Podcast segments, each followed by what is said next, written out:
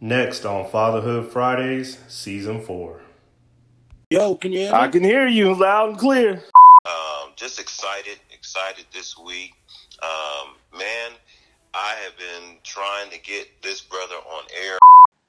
Well, I can tell you for sure that there are no perfect parents. Mm-hmm. And, you know, I think, you know, one of the biggest challenges, I think, for moms and dads in general is that parenting, you, you, you sense it. It's one of the most critical roles that you're going to play in life.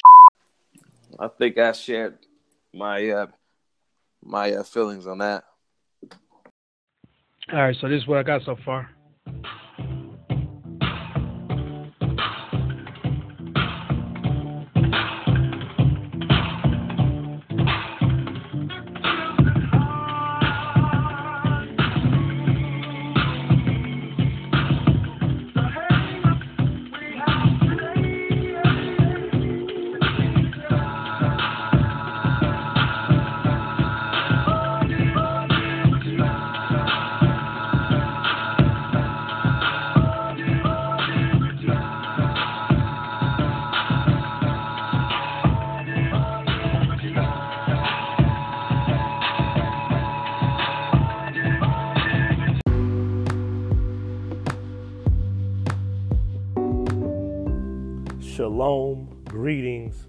Welcome, peace, my brother.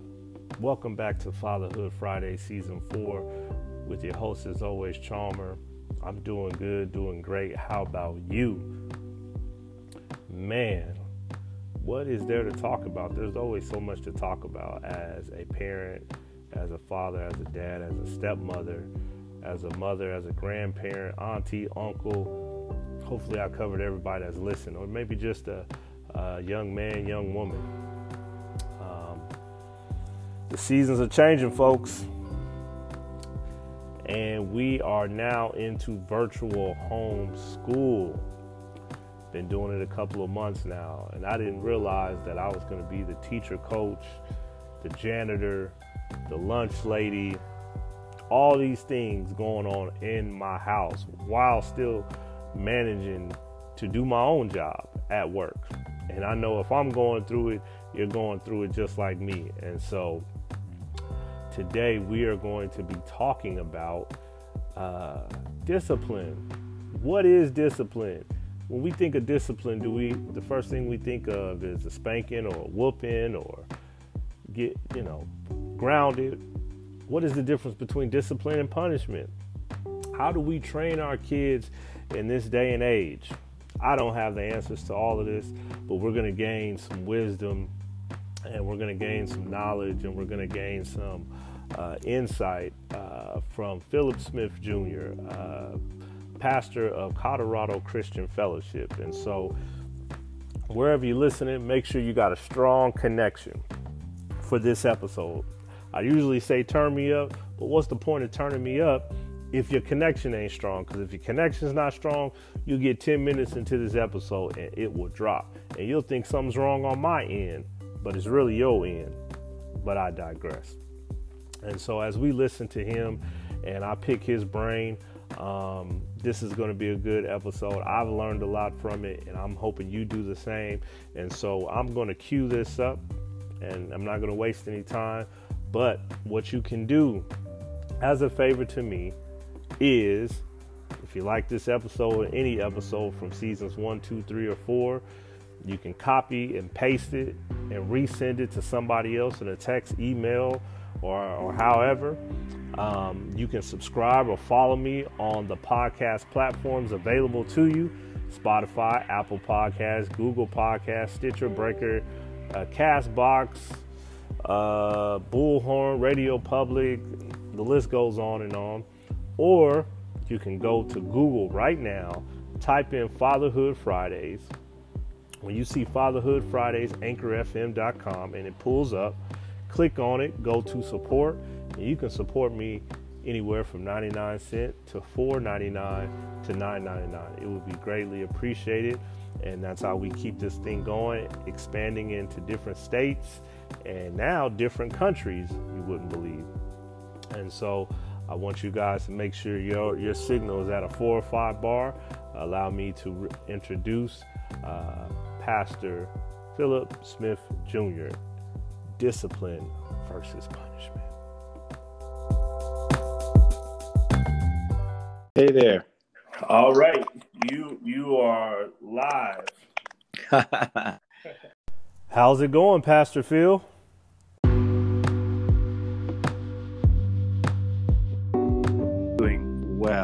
Just so blessed that you're having me on your podcast today. The topic couldn't be more more relevant in these times, as you pointed out. I'm doing great. All right, man. So so today we're we're kind of talking about uh, discipline versus punishment. You know, how does the Bible see it? How does God see it? How does Father see it? And I figured you would be a good person to talk about it because just as well as myself, you have a uh, FaceTime coffee time where you're talking about different subjects, uh, you know, pertaining to the church, pertaining to life in general. And so I heard you mention about how the right way to discipline our children and what that is.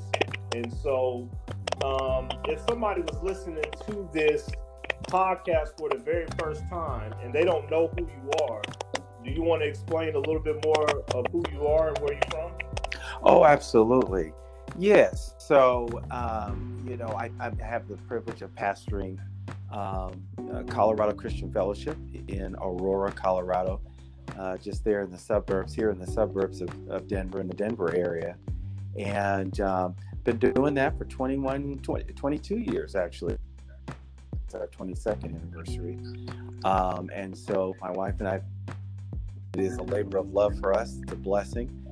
And um, it's, it's just been awesome.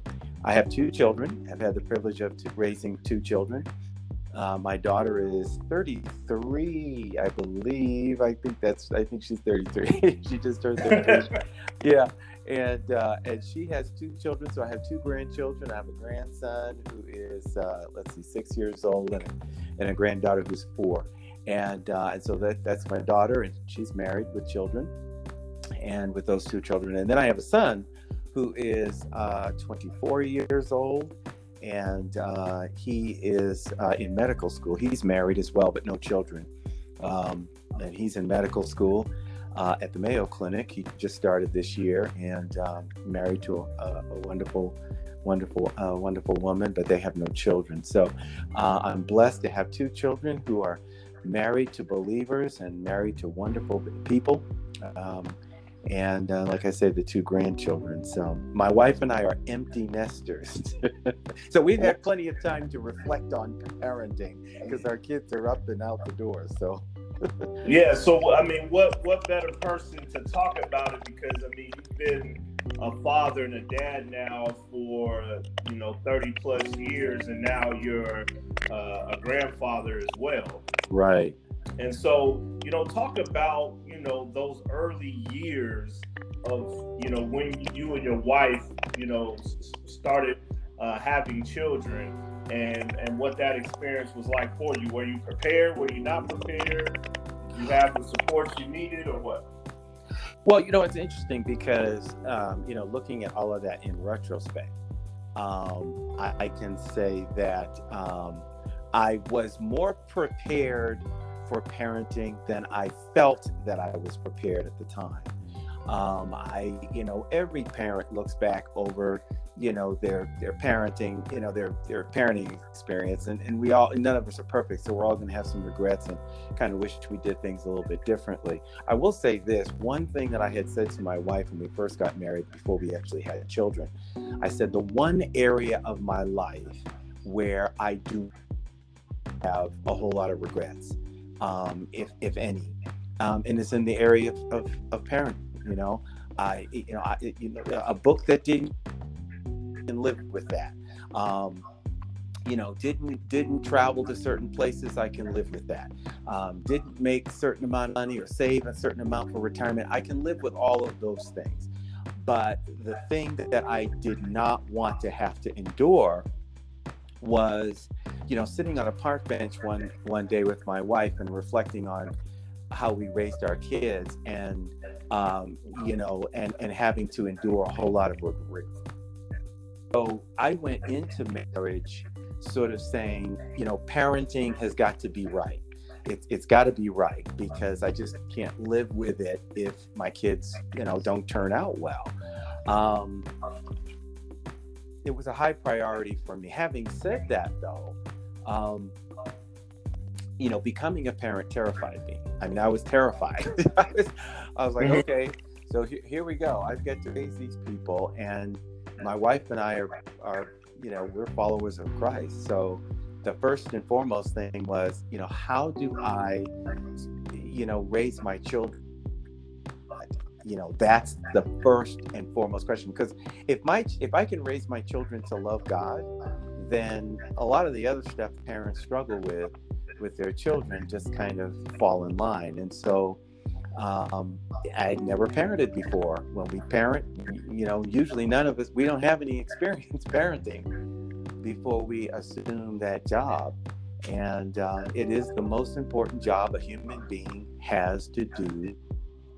The most important job is raising another human being. So, um, yeah, so that's a little bit of kind of how I started.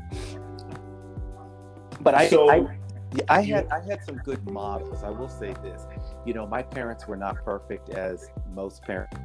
There was my family was just as dysfunctional as the next family. I, I always say, you know, when people say, "Oh, you know, hey, is your family dysfunctional?" My response is always, you know, look, everybody's family's dysfunctional because no family's perfect. It's just a matter of degree. So, you know, mm-hmm. my my family had its share of dysfunction, but I had a mother and a father in the home. And mm-hmm. um, you know, and so they weren't perfect parents, but you know, I did have a nuclear family that had both a father and a mother in the home, mm-hmm. um, and so I had that. I had that kind of support. Yeah. I mean, that's that. I mean, that's good because I mean that definitely offers balance as a child, um, having both parents in the home um, right. Let's kind of zero in on this idea of uh, discipline. I mean, people use discipline, punishment, consequences kind of interchangeably. Can you speak upon the underlying differences and maybe the biblical meanings behind it? Absolutely. I mean, and, and quite frankly, this is one of my favorite topics because what I'm about to say doesn't just apply to parenting, it, it applies to uh, anybody really who's in a position of leadership. Um, you know, pastoral ministry. I mean, the principles that that I want to kind of throw out there for our discussion are just relevant beyond parenting, but they are certainly important with respect to raising kids. And you know, before we get into how we discipline and you know what tools we use the first question i think that parents need to ask themselves is what is the objective okay what am as as a as a you know as a godly parent what does god expect me to be striving for so before we say you know before we look at the tools to well the question mm-hmm. is the question first is well what is the goal okay. Um, so the goal of parenting the goal of all parenting and especially since this is you know you, this is fatherhood fridays which i love i love that. Um, ephesians one verse out of ephesians chapter 6 verse 5 ephesians chapter 6 um, verse 4 i'm sorry. Uh, ephesians 6 and 4 it says fathers do not exasperate your children.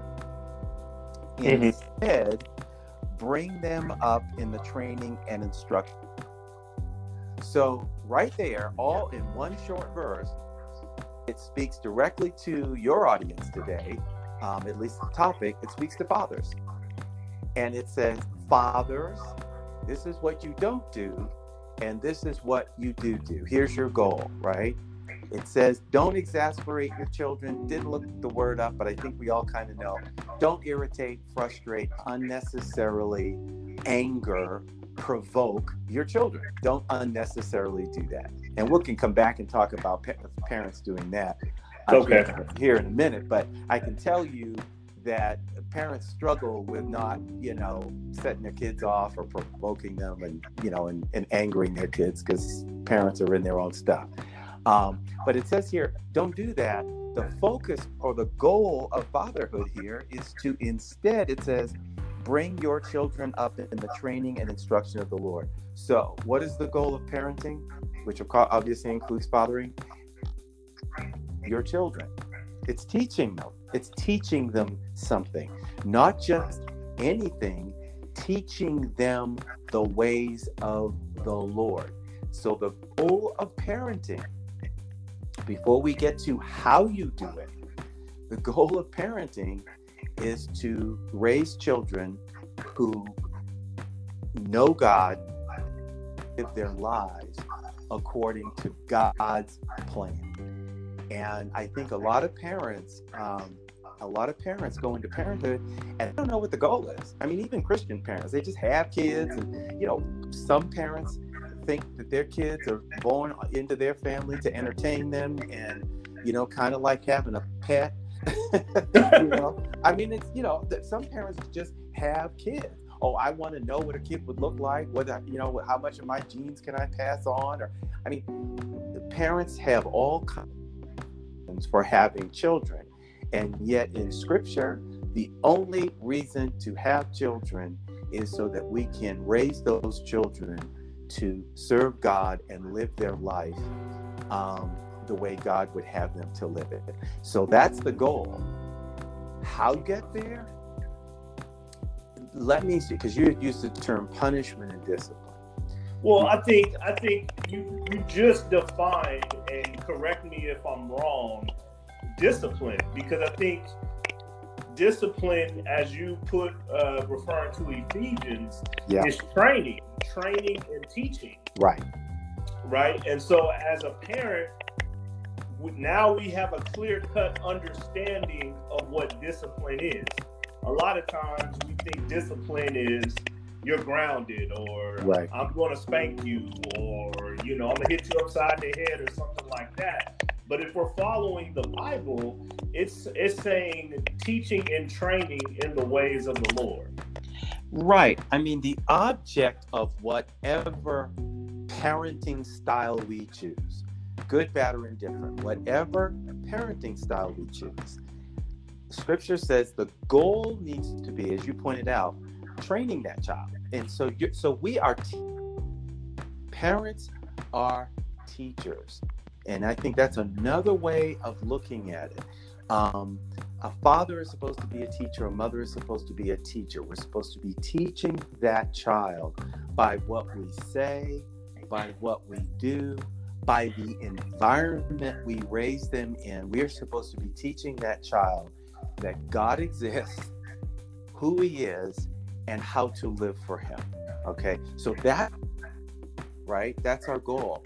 Mm-hmm. And so when we start trying to think about well, what parenting styles are most effective, um, and the short answer is the parenting style we see God use. Okay, so if, if we're going to adopt a parenting style, let's start by looking at how God our Father parents us because that's what we're supposed to be doing with our children. Okay. So with okay. that, so with yeah, so we don't we don't look over here at this book or this seven step you know, this person who has some ideas on what parenting should look like. I mean, as believers, we look to the ultimate parent who is God. Okay. First thing we got to understand about how God trains people. One thing, first thing we, we, we got to understand it. God uses influence and not control. Mm. Uses influence and not control.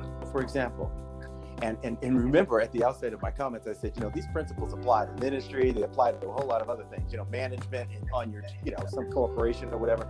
Um, if you want to be an effective trainer or leader, then you have a choice between trying to control people's behavior or influence people's behavior kind of the difference of force and power, if you will. Yeah, exactly. I mean, and for control, because that's what they were raised in. They don't even know they're doing. It's not like they consciously say, you know, I want to control my kid. Maybe some parents do, but most parents opt for they default to this sort of control thing. I want you to to you know, I want you to do right. I want you to make good decisions. I want you to um, you know, want to serve God or whatever it is we're trying our child to do. Most parents default to control. A couple of reasons why. One is because that's what is passed down from generation to generation. Most families, you know, most human beings, unfortunately, in a fallen world, are all about trying to control and manipulate other human beings to get them to do what they need to do. Um, and the other reason why I think control becomes a default for people is because it's just easier. It's easier to tell your child, go work, and if you don't do your homework, there's going to be some sort of artificial consequence, right? Um, you know, or you know, you don't get to go out and play if you don't.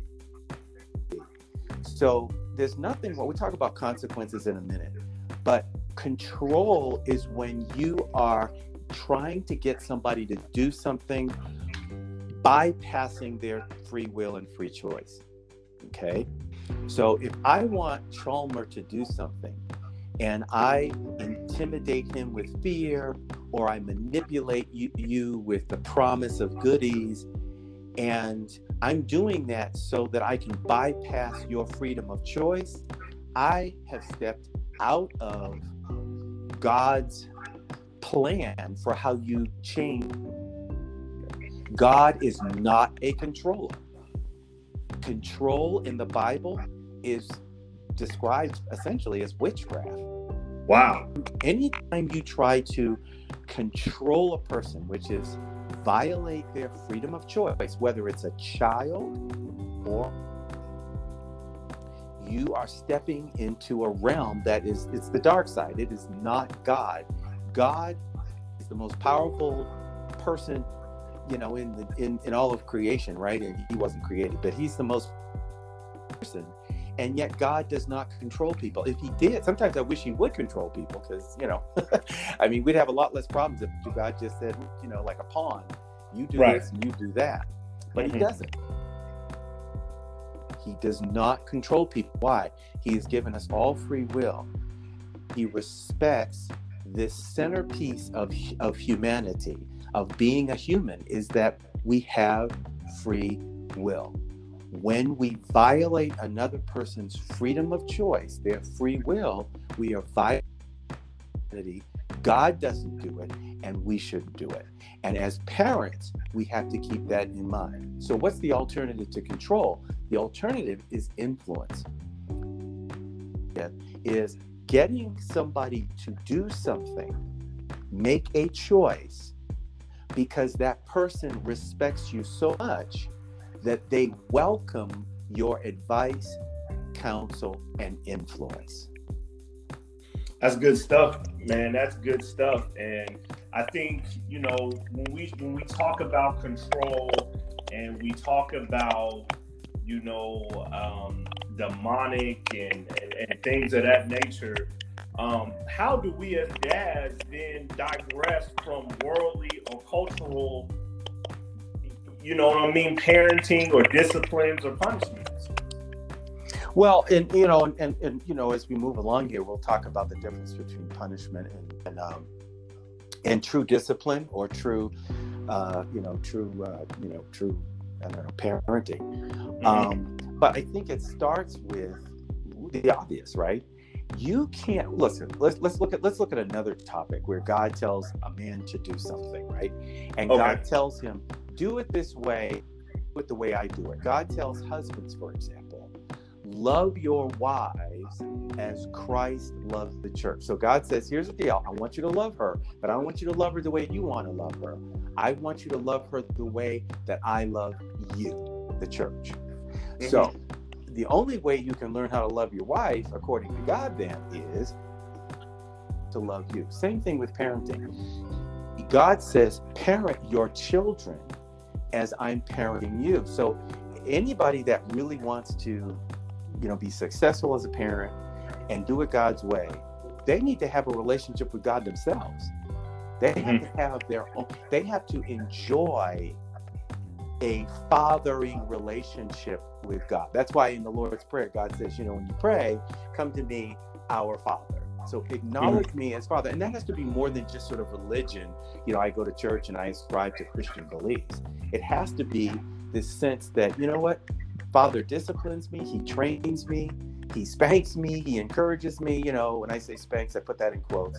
You know, he he he, he allows consequences in my life um, because he's fathering me. So when you're fathered by God and you allow that to happen, then you have an a, a ready example for your children.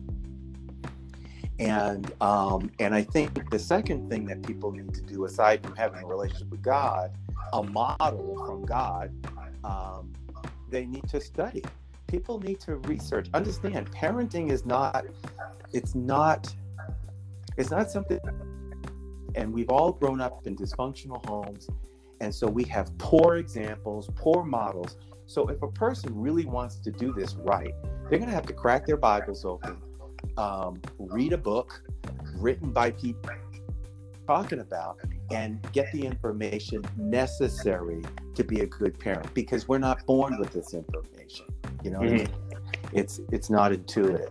Um, so yeah, that would that, that, I think that's where that's where we start. It's going to take some work. People got to put the work in. You know, I mean, you definitely you definitely have to put the work in to digress um, from what you already know or from what you've already been uh, brung up in.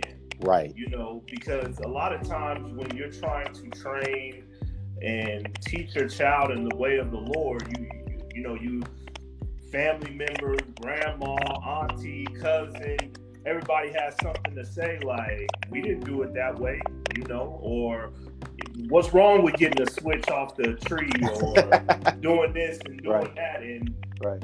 you you you kind of feel like am I really doing the right way? If people, you know, know what the goal of parenting is, which is what we talked about at the outset, if people know the goal, then they can sort of filter through all of this advice about how to reach the goal and say, well, is this really going to get to the goal?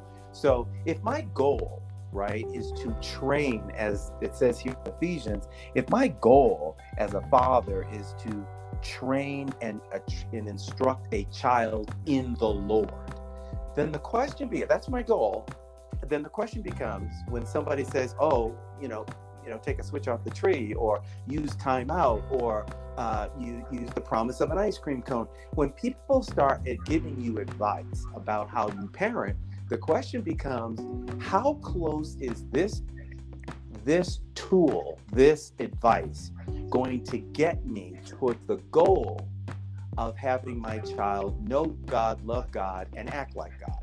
So if beating the child is going to get you to the goal of loving god and getting him to act like God, then maybe you should do that. Uh, hello, I don't think that's going to cause a child to love God and want to act like God and mm-hmm. want to serve God. And and it, you have a lot of folks who are raised with just a lot of physical parenting stuff, a lot of punishment, and they don't love God because the person that was inflicting this pain on them claim to be doing it in the name of God. So now these people aren't, they don't want anything to do with the Lord. Mm-hmm. And so, again, does the proposed tool or um, way of parenting, does it reach the biblical goal of having this child want to be in a relationship with God and want to obey God? Okay, so, you know, there's the thing. Look at the word discipline for a minute. Okay. The word discipline, if you look at that word, it comes, it's it's the same root that we get words like disciple, which is which when you t- think about a disciple, it is someone who is in training. Mm-hmm. When you say as somebody is a disciple of Martin Luther King or a disciple, that means it is a person who is learning new disciplines. Those two words, disciple and discipline, have the same root. So here we are again, right back to Ephesians 6 and 4, that says parenting is about training, it is teaching children new disciplines in life that will cause them to succeed. Disciplines like self control, like treating other people the way you want to be treated, like saving money for retirement, like living within your means. These are all life skills, life disciplines that a parent is supposed to treat, uh, um, is supposed to um, train their children in. So if you understand the word discipline that way, then you know that certain types of behaviors that people call disciplining their children are just not effective, are just not sound. And, you know, and this is why we have kids, you know, running amok and parents frustrated um, because their kids are not turning out the way they want them to turn out. Well, let's let's really look at what the word discipline means here, right?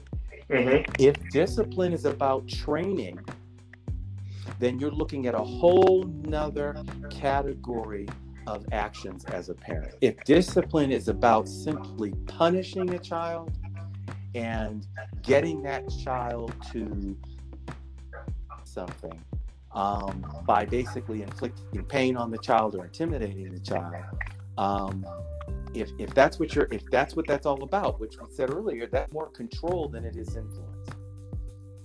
If if it's about punishment rather than teaching and training, then you're going to end up with some really bad results.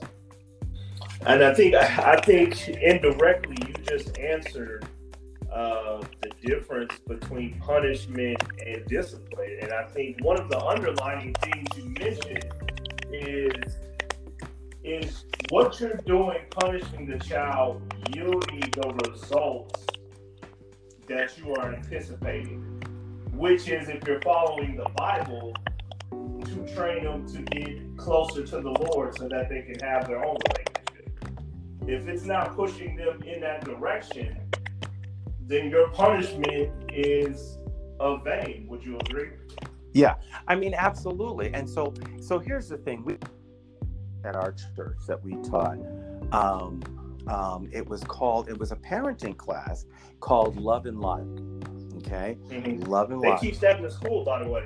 Yeah, they teach that in the school. I'm so glad you're you're aware of it. It's been around for years now, and that you can summarize the philosophy of love, love and logic this way. First of all, it is based on how Father, how God, how God parents us. How does God parent? How does God teach? How does He disciple us?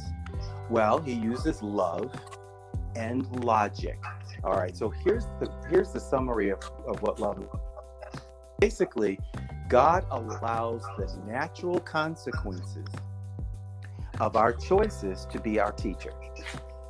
So for example, if I decide that I'm going to steal as a way of making a living, and God wants to teach me, thou shalt not steal.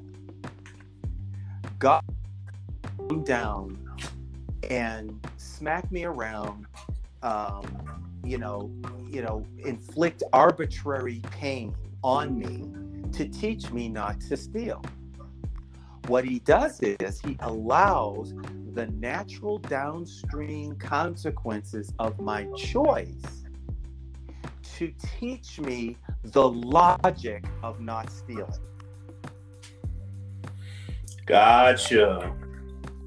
So that's the difference between a parent who's like, let's say, for let's bring this home. Parent tries to get the child to do their homework, mm-hmm. and the old punishment control mindset is, I'm a do your homework.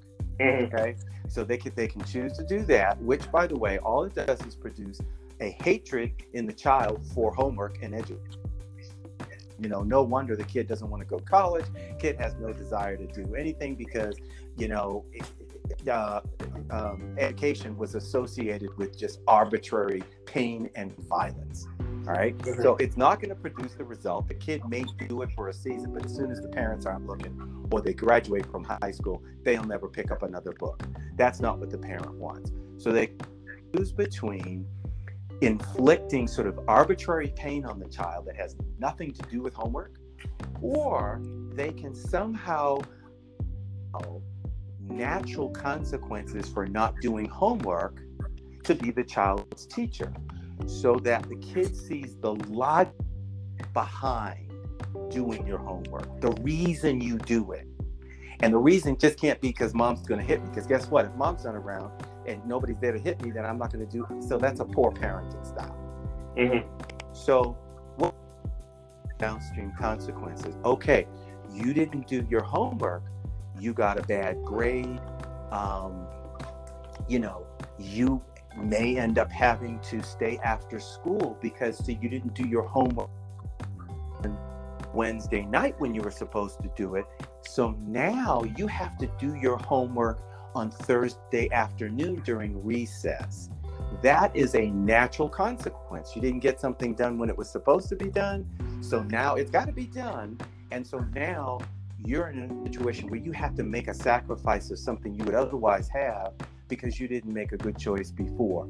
And when the parent connects those two things for the child, they are to connect anger and all of that that makes it about them. You know, like see, see, you don't get to go out and play tomorrow. That's you're now into control and intimidation and punishment because now you're making the consequence about you. It shouldn't be about you. So the parent just says to the child, you know, I'm so sorry, dude, man, I know you like to play.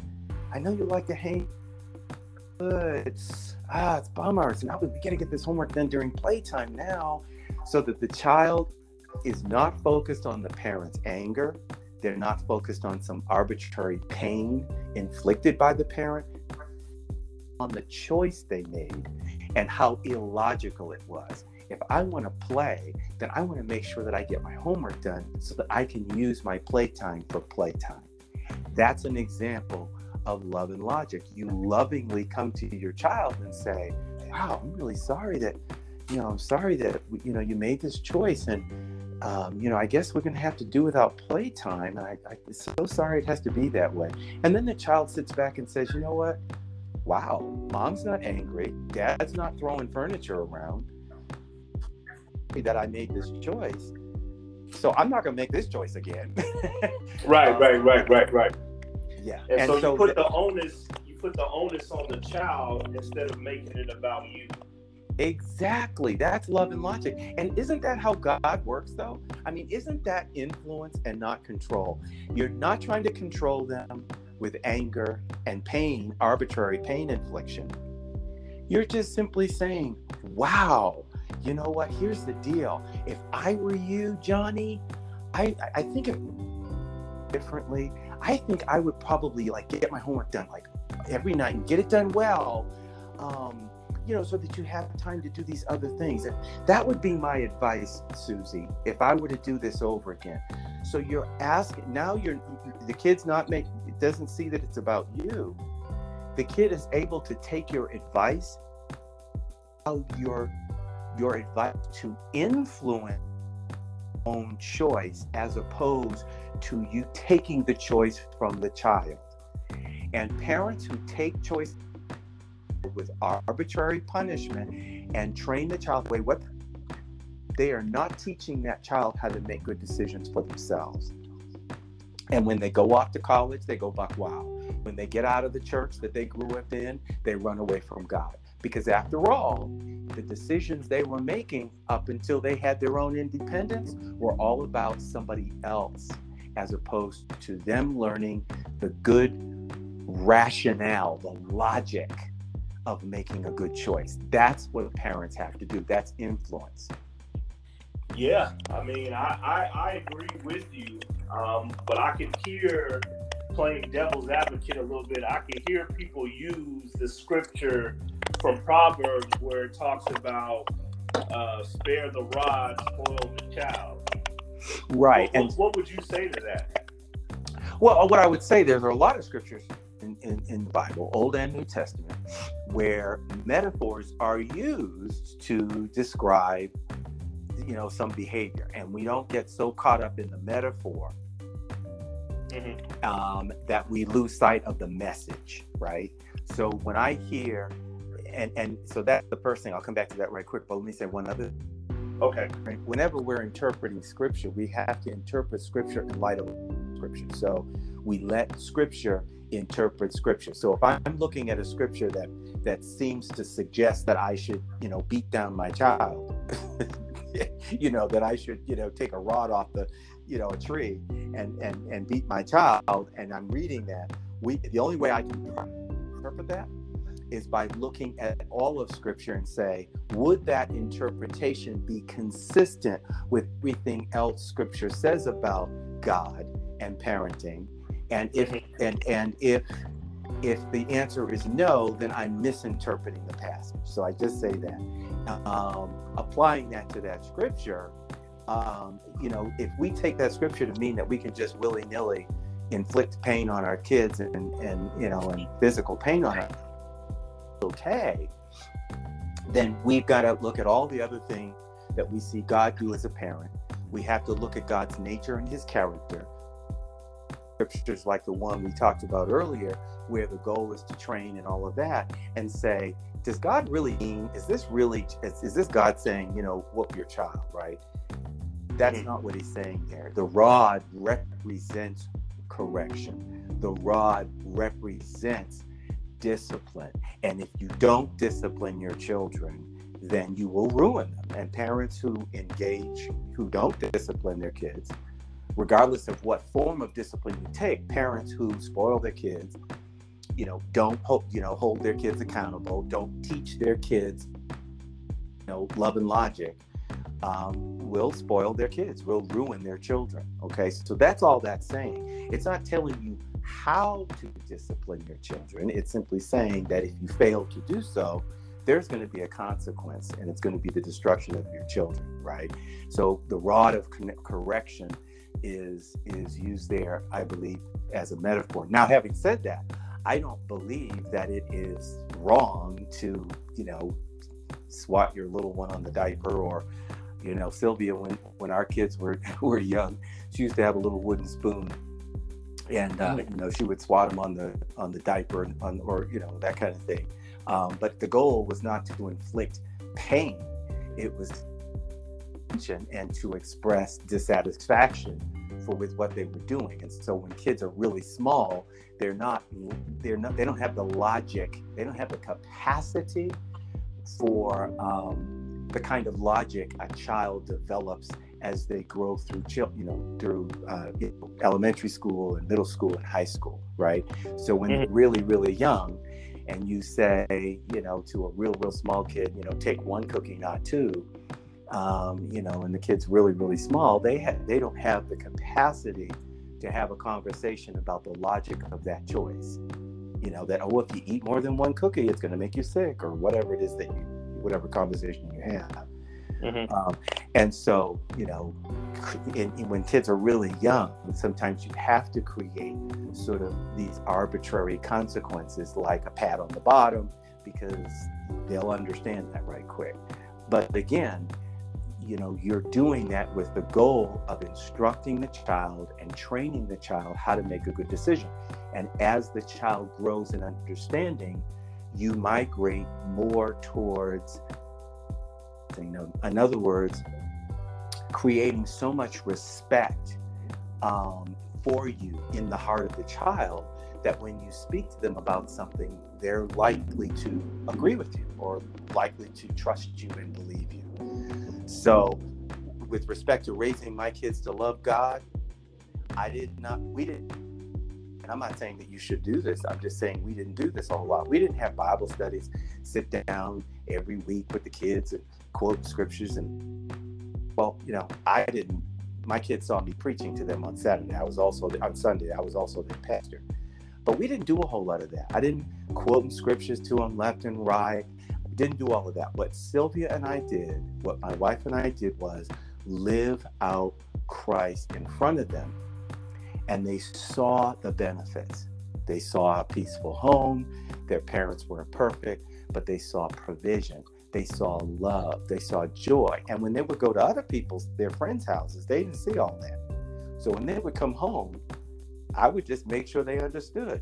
You know what? It's pretty logical to serve God, right? Look at all the goodies you have, and look at these these other kids, these other friends of yours who are not living in Christian homes. So you might want to think about giving your life to Jesus too. It's your decision. Whatever you decide is on you. Mom and I have made ours.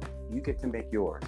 And then live out such a a model in front of them that it just seems logical. Like it's it's like anybody who doesn't serve God is just got to be crazy. I mean, you know, it's mm-hmm. totally logical because right. look and they can see it. And so my kids, I mean, they marry people who love God, and you know, and that's that. But yeah. Well, I mean, you definitely said a lot there. And I mean, I think one thing that I just took from it personally is that being an example is more of a t- teaching than it is what you're saying. Absolutely. You know, living living that example is teaching them more than what you're saying. And so um I maybe have maybe one or two more questions to you because I feel like you kind of answered a lot of them um, in us just having this conversation here. Mm-hmm. Um, early on, because I mean, you've been a father now 30 plus years, did, did you struggle uh, in training your child? You know, I think somewhere in mine, I knew. See, the most important thing for me was that my kids would grow up to love God and want to be. To me, and, and, and, you know I, am not trying to offend anybody i'm just telling you where my head was at the time and and how i feel still feel about it to me the worst consequence that a parent can ever feel is is to raise to be a christian and raise your children and your kids just don't serve god and mm-hmm. i just felt like that is like the worst thing if i stand before god and, and he's out for my life I know that failing as a parent isn't going to keep me from spending eternity with Jesus because you know what? That decision is covered under the blood. Those decisions are covered under the blood too. But that's like a conversation I want to have. To me, the biggest thing, failure in life, would be to raise kids and then not have them love the Lord because something's wrong there. Um, and so that's always been a part of my heart.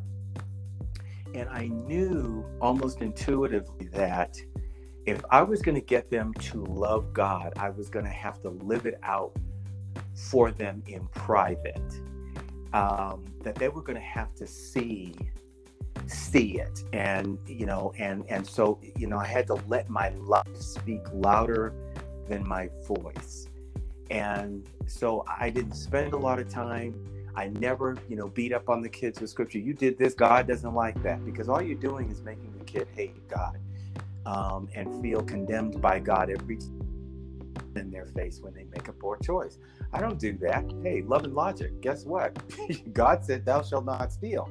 So, you know, and so that's a logical choice. Well, you'll feel the logic of that if you have to spend the night in jail somewhere because you shoplifted or whatever. And um, but my thing was, I just wanted, to, I knew that my kids were going to get the message and see the logic of it if they saw my choices in action and the fruit of my choices in action. So when I came to my kids and said, I wouldn't do that, or my my my advice is that you do this, that, and the other, my kids would gobble up my advice. They, they, I mean, I'm not saying this to pat myself on the back, and my kids had their moments when they just were kind of being a little rebellious and stinky because they're human beings. But mm-hmm. for the most part, my kids took my advice period. They just did. They took my advice on who to marry. Um, you know, and a lot of parents feel like, well, you know, they're grown, they're gonna do whatever they want to, and that's true, they can. But if you if you've built a relationship with your kids on influence from childhood, they're gonna come to you even as adults and say, I know this is my choice, but what would you do, Dad? And you have this wide open opportunity now to just, you know, parent them because of influence. They know that you're not going to grab the steering wheel of their life and try to control them. They just, they just, they, they're like, well, you know, I'm gonna ask Dad what he thinks because at the end of it, he's gonna say, well, you can do whatever you want to, but here's what I would do. and they can look at my life and say, you know, while he's not perfect, he seems to be making good choices here, and all this God stuff that seems to be leading his decisions seems to have turned out well for him. So I think I want that. I mean, that's awesome, man, because a lot of times in culture, in society, people have the the cliche, oh, the pastor's kids are the worst ones. And to hear to hear that example, I know you laugh because maybe maybe people don't say that, but you hear that, you know, from time to time, like, oh, the, the pastor's kids are the worst ones out of the church. But yeah. to hear what you're saying, that you still have an influence, that they still come to you and they're, you know, well into their adulthood speaks volumes to training your child in such a, training your children in such a way that they they still have a love and respect for you as a dad and even and even your wife. And so I know we could spend on the phone all day, but I got one one last question for you. What's one or two things you would want to leave with the fathers or dads or, or even mothers that are listening to this uh, podcast right now? Wow. I mean, sort of one thing that would be kind of uh, one or two. I mean, yeah. Okay. I think that I think one sort of function, one main primary principle is um, own the message of your life. The message of your mouth will not be heard until till children see the message of your life. And to your point earlier about me being a pastor, look, my kids saw me preaching on Sunday. And so if I came home on Monday and acted like the world, my kids would have decided, you know what, it's not logical to serve God because people who claim to serve God really are not doing it. It's all fake. So I had to own the message of my life. My kids had to see me living it. And in which afforded me the opportunity to not have to lecture them all the time from scripture and hit them over the head with the Bible because they saw me living it. So I would say to parents, you know what? You can't take shortcuts here. You got to do the hard work of living what you want them to learn. Live what you want your children to learn and and and emphasize that as opposed to relying solely on speaking what you want them to learn. It's like the old parents used to just blatantly say, you know, growing up as kids, some parents used to tell their kids, look, do what I say, not what I do. Well, all you're doing is conceding defeat um, and surrendering the single important weapon in training a child in the nurture and admonition of the Lord, and that is the weapon of your life and how you live it in their presence. Well, you heard it first, folks. Live it, not speak it. Own own your life in such a way that your kids want to follow. This has been another episode of Fatherhood Friday, season four, with your host Chalmer and Pastor Apostle Phil Smith Jr. And we're signing off, but before we do, if you feel on your heart, if this uh, episode has moved you in any way, you can donate by going to anchorfm.com, typing in Fatherhood Fridays. You can donate anywhere or from 99 cents to 9.99. Uh, be sure to reshare this, and like I say, always subscribe. You can subscribe a number of ways. We are on A plus platforms: Spotify, Apple Podcasts, Google Podcasts, Stitcher, Breaker, Bullhorn, uh, Castbox, Overcast, and the list goes on and on. And so, until then, we will talk to you later. And I appreciate having you on today, Pastor Phil. Amen. Thank you for having me. All right. Talk to you soon. Okay. God bless.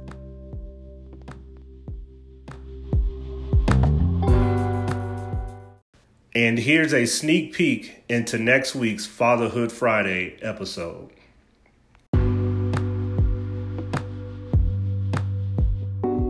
Them to know, as my father told me, that our talents are not ours alone. They are the fruit of our labor as a people, belonging to us as a people, and they must be used accordingly.